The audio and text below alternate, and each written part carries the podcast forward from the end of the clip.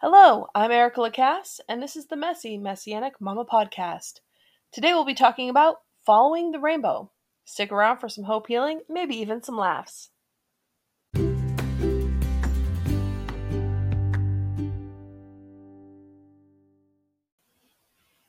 Welcome once again to another Messy Messianic Mama podcast. I am so excited to be here today. I will tell you that this is the third, yes, third time I've attempted to make this podcast. For whatever reasons, uh, Anchor's not liking me today, and the only solution that they gave me was that it's the internet's fault and that I should have a private window open in order to record this. So hopefully that's what's going to do it for us this time. So I do apologize for the late timing of this podcast. It did not come out as early as I would have liked it to, but that's due to me literally doing the same podcast for the third time in a row. That being said, this week's Torah portion is Beha'alotcha, which means in your making, go up. You can find it in Numbers chapter 8, verses 1 to chapter 12, verse 16. The Haftorah portion is Zechariah chapter 2, verse 14 to chapter 4, verse 7, and the Brit Hadashah is Revelations chapter 11, verses 1 through 19. Today I'm going to be talking to you about following the rainbow, which I know can mean lots of different things. And as you have probably listened to my podcast before, you know that the title doesn't necessarily mean what you would immediately think of starting out. So I want to take us back to the first time a rainbow is ever mentioned in scripture, which would be talking about it in Genesis chapter 9. And I'm going to read you chapter 9, verses 7 to 17. But as for you, be fruitful and multiply, flourish in the land and multiply in it. Then God said to Noah and to his sons with him, saying, Now I, behold, I am about to establish my covenant with you, and with your seed after you, and with every living creature that is with you, including the flying creatures, the livestock, and every wild animal with you, of all that is coming out of the ark, every animal of the earth. I will confirm my covenant with you. Never again will all flesh be cut off by the waters of the flood, and never again will there be a flood to ruin the land. Then God said, This is the sign of the covenant that I am making between me and you, and every living creature that is with you for all future generations. My rainbow do I place in the cloud, and it will be a sign of the covenant between me and the land. Whenever I bring clouds over the land and the rainbow appears in the clouds, I will remember my covenant that is between me and you and every living creature of all flesh. Never again will the waters become a flood to destroy all flesh. When the rainbow is in the cloud, I will look at it to remember the perpetual covenant between God and every living creature of all flesh that is on the land. Then God said to Noah, This is the sign of the covenant that I have confirmed between me and all flesh that is on the land. Now, as a little girl, hearing that story for the first time, I remember being in amazement of, yes, the animals and how many animals Adonai was able to get on to a boat but also that Adonai would love us so much that he would give us such a, a beautiful gift as the rainbow. That we can look outside after it's rained and see the beautiful colors coming down from the sky. And I'm sure as a child, I'm pretty sure I went through a rainbow f- phase where people would ask me what my favorite color was, and I would simply say a rainbow and I'm almost positive my mother actually made me a crocheted blanket, um, kind of like a rainbow, a little bit, um, because of my fascination with rainbows and how much I love them. And I think it's important for us to remember where and how rainbows came to be, the significance of rainbows and what they mean to us and what they should still mean to us today and Also, to understand why it was that the Lord had to flood the earth in the first place.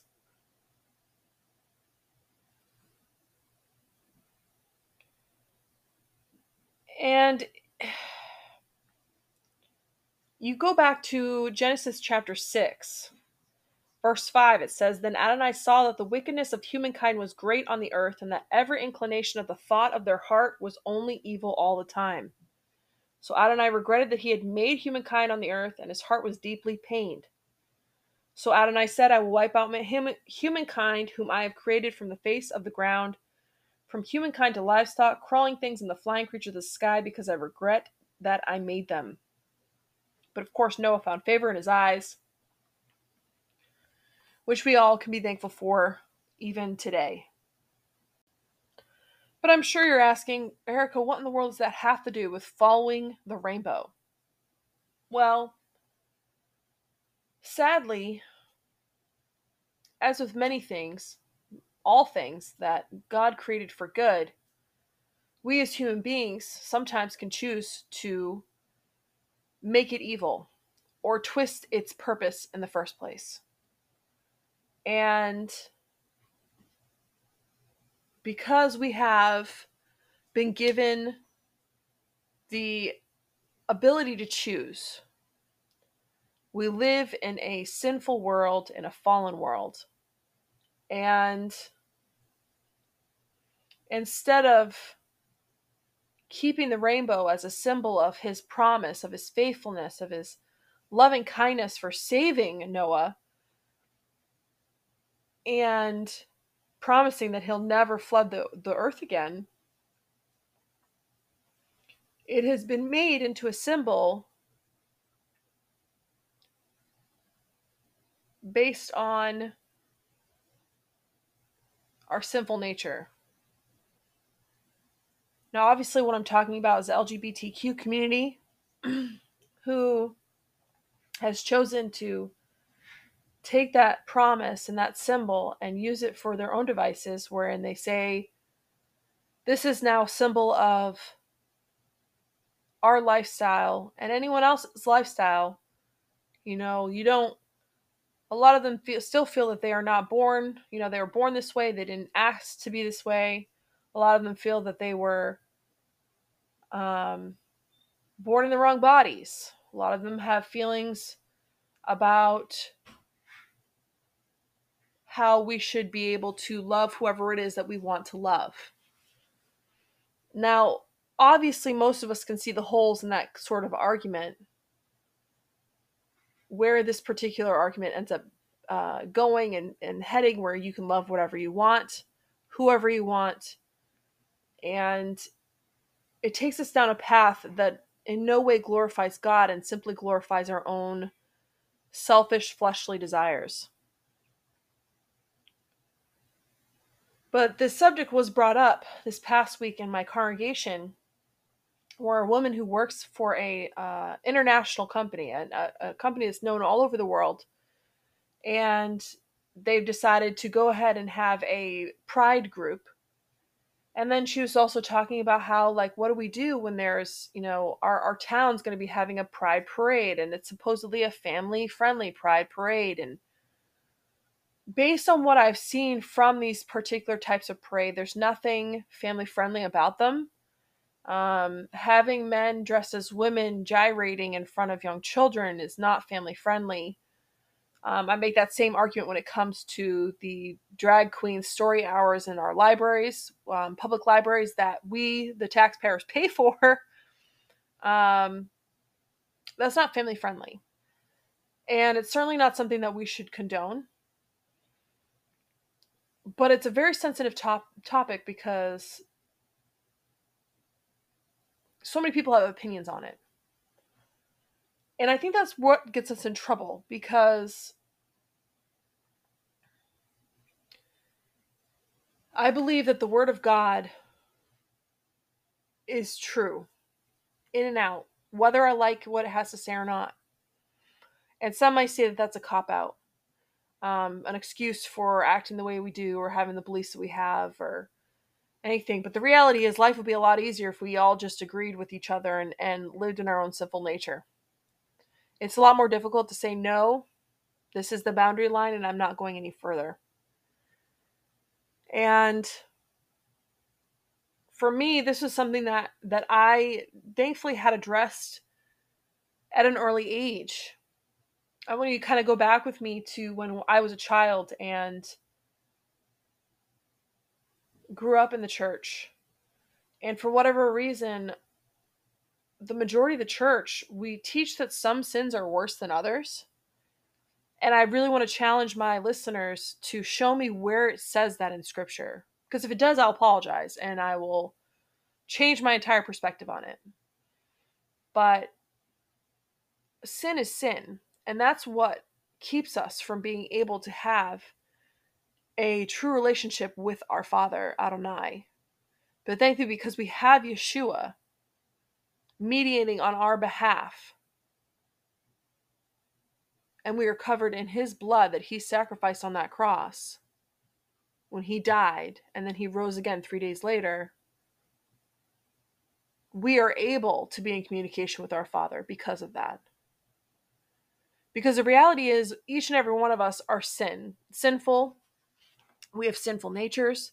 Shoot, we all each have our own sins that we are either outwardly and visibly dealing with that people can see, or we have sins that we're dealing with internally, maybe even sins that we are okay with and that we um, deal with and, and we live with on a daily basis that we choose to live in.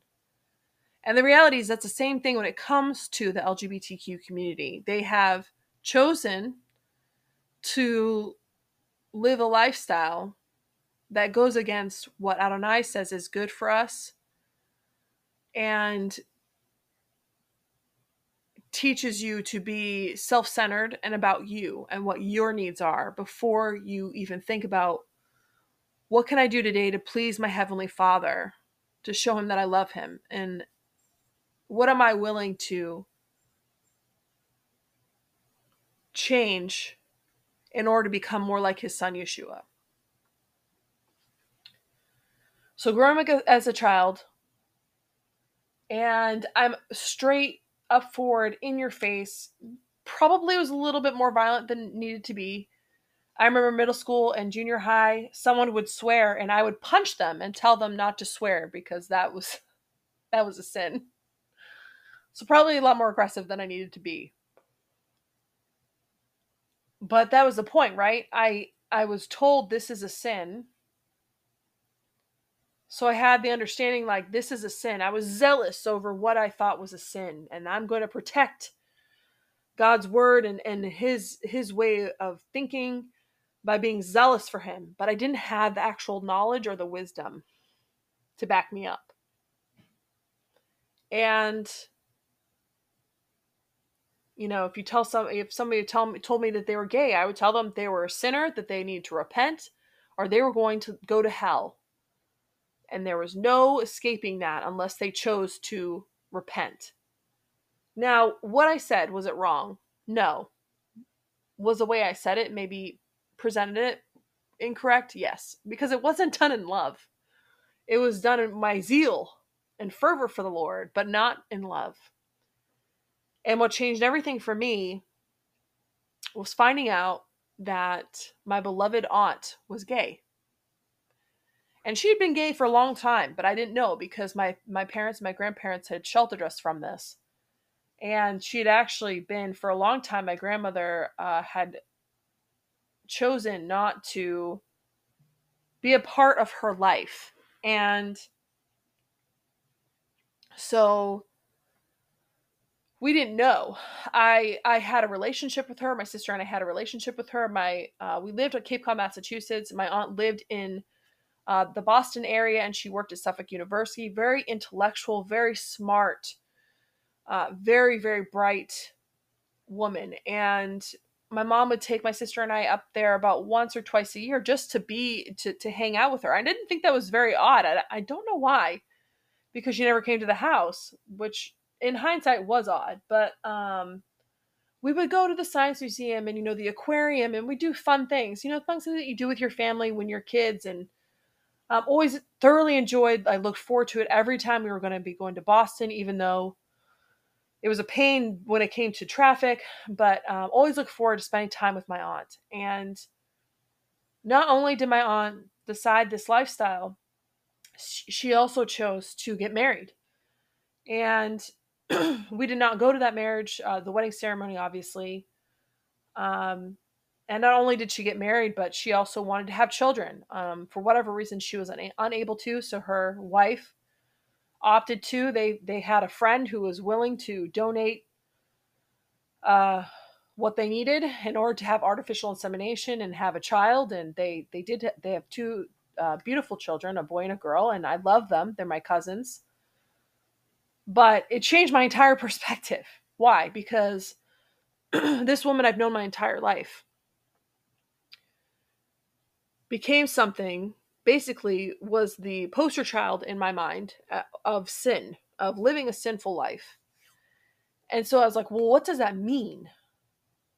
So instead of being this far away off off you know, off center, off the grid, I'm not really necessarily thinking about it in in my face type of thing.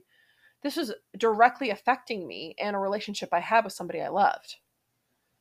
And so I chose to actually do some research on it, chose to open up my Bible and say, what does God actually say about this? And you know, I honestly I have to say that my, my parents handled it really well.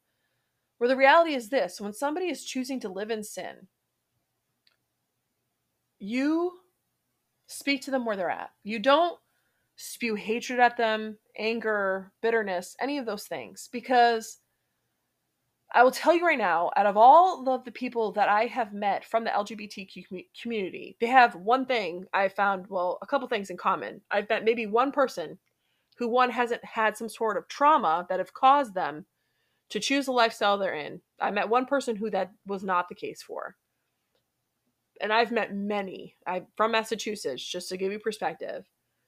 But I'll tell you, all of them had one thing in common where every single one of them had had at least one traumatic negative experience from somebody from the Bible believing Christian community. Where instead of showing any form of love, they were just hatred was spewed all over them. And just like I tell you, like I'm I'm guilty of that. I was one of those people. But because I have somebody in my my my life that I was directly connected to, it changed my whole perspective and it changed like how I looked at things and said, how would Yeshua deal with this situation? He would tell them to go and sin no more. He would tell them that what you're doing is a sin. It's in direct conflict of being uh, of having a relationship with your heavenly Father. But I'm still going to love you where you're at. I still love you as a human person.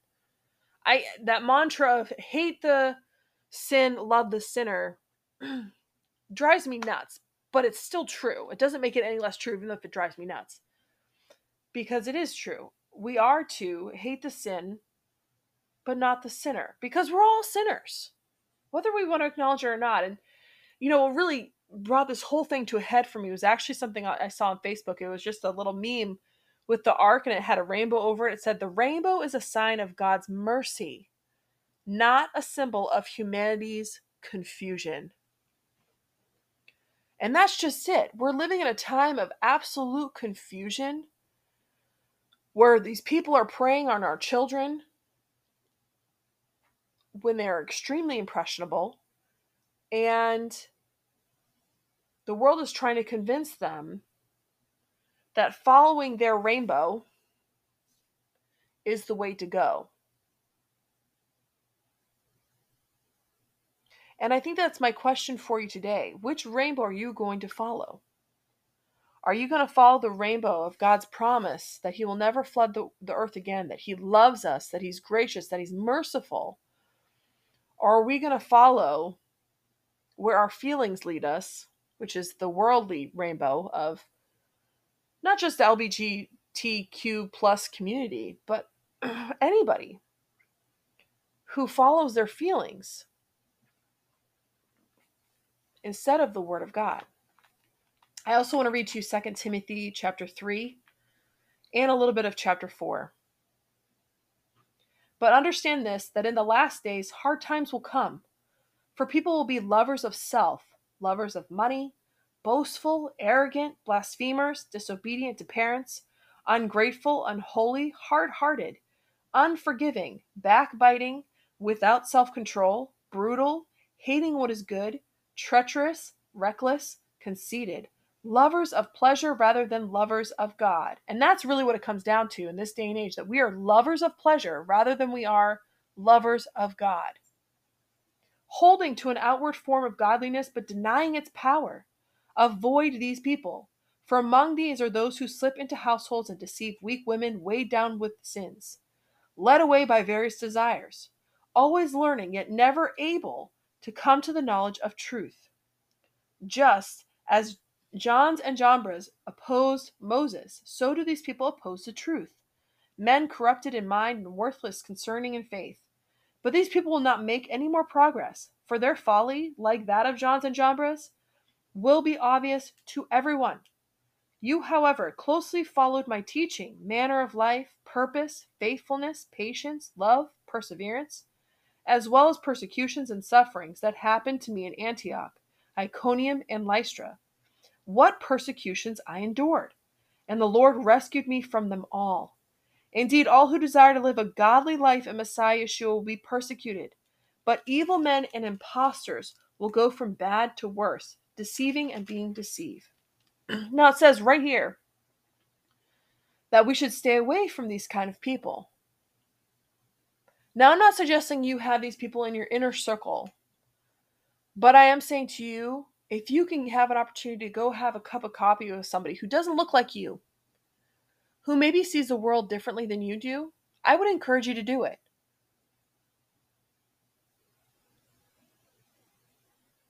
But I think we all understand that who you surround yourself ends up who you end up mirroring, mirroring, if I can say that word correctly. So be careful with who you surround yourself with. But it doesn't mean you you aren't supposed to go and preach the gospel and the good news to people. It does not mean that you don't show the love of Yeshua walking out your faith. Preaching the gospel does not always mean getting in someone's face and telling them that they're a sinner. In fact, I would argue it almost never means that. The best way you can show the love of Yeshua is by living it out. Letting them see that you love the sinner and that you're willing to love them where they're at just as Yeshua loved you where you were at, starting out with your walk. You, however, continue in what you have learned and what you have become convinced of. For you know from whom you have learned, and that from childhood you have known the sacred writings that are able to make you wise, leading to salvation through trusting in Messiah Yeshua. All scripture is inspired by God and useful for teaching, for reproof, for restoration, and for training in righteousness so that the person belonging to God may be capable, fully equipped for every good deed. And then he goes on to tell us right in this little portion, the rest of uh, chapter 4, I'm going to read you what it is that we should do.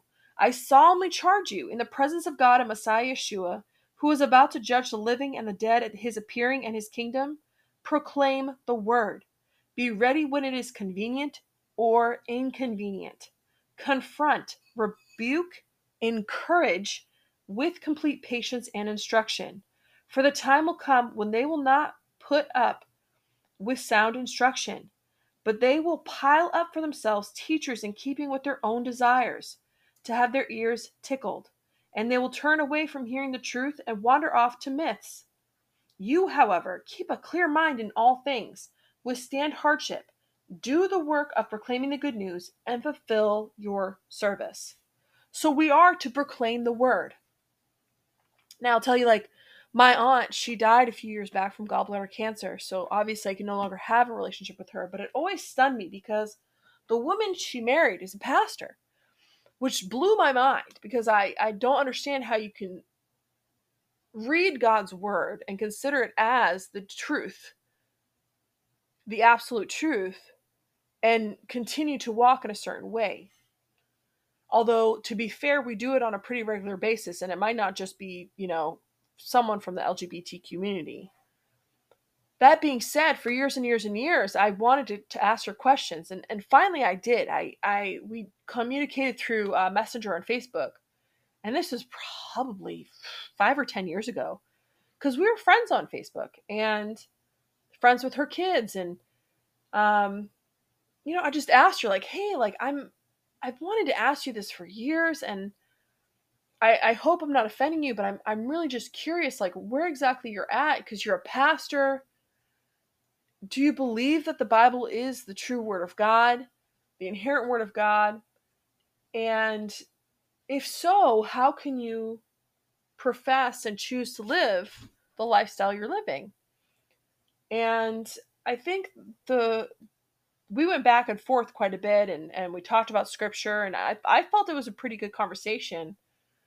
But what I got from it was uh, her thought was that's not the God I serve. I don't believe that the God I believe in would condemn me and make me change my sexual orientation.